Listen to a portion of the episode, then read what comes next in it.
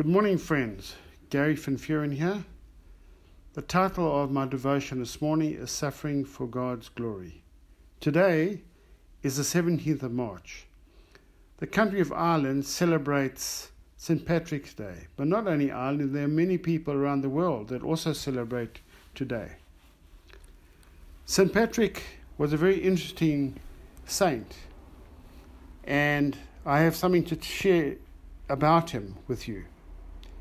St. Patrick, the patron saint of Ireland, was accredited for bringing Christianity to that country.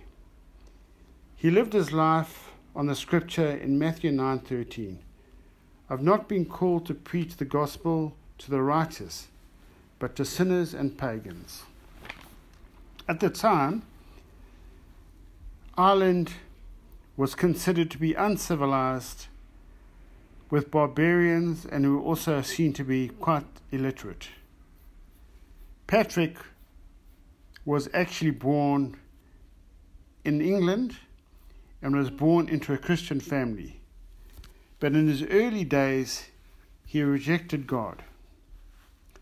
At the age of 16, he was kidnapped and sold into slavery, spending six years in Ireland before escaping and returning to England.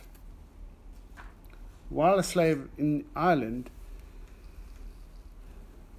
also seen as a prisoner of sin, as it says in Galatians 3:22, Patrick learnt the language, the culture, and also noticed the abject poverty of the Irish people.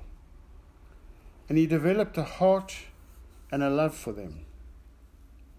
Also, while he was in slavery and bondage, God opened his eyes to the gospel and he came to faith. When he eventually escaped from slavery, he was a changed man, now a Christian from the heart. Some years after returning to England, he felt God calling him back to Ireland to share the gospel. At this point, he was already 48 years old, quite old to move to another country. He returned to Ireland, the place of his pain and suffering, with a message of hope and joy. Patrick the slave returned to his captives with the good news of true freedom.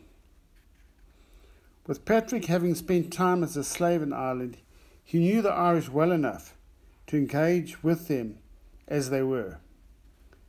He took the gospel to the uncouth, the unreached, and to the barbarians and pagans. He truly was a man for the pagans. He wanted to see the gospel grow in Irish soil rather than pave it with Roman colonized roads. And I think this is quite an important thing that he spoke here. Because at that stage, England were all about colonizing countries and then bringing in the gospel. He built authentic gospel bridges into the Irish society. His main purpose was to spread the gospel and to make disciples of the people. In Genesis, we read the well known story of Joseph, who was also sold into slavery. He too learnt the language and the culture of his captors. As we all know, Joseph helped his captors and rescued them from a famine and ultimate starvation.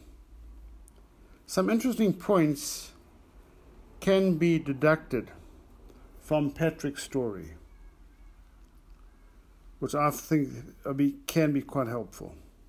Firstly, God used Patrick's suffering and slavery to develop a love for the Irish people. God was preparing Patrick to do the Father's work. Secondly, when we go through struggles and hardships, we must remember that sometimes God is using that season to prepare us for bigger things.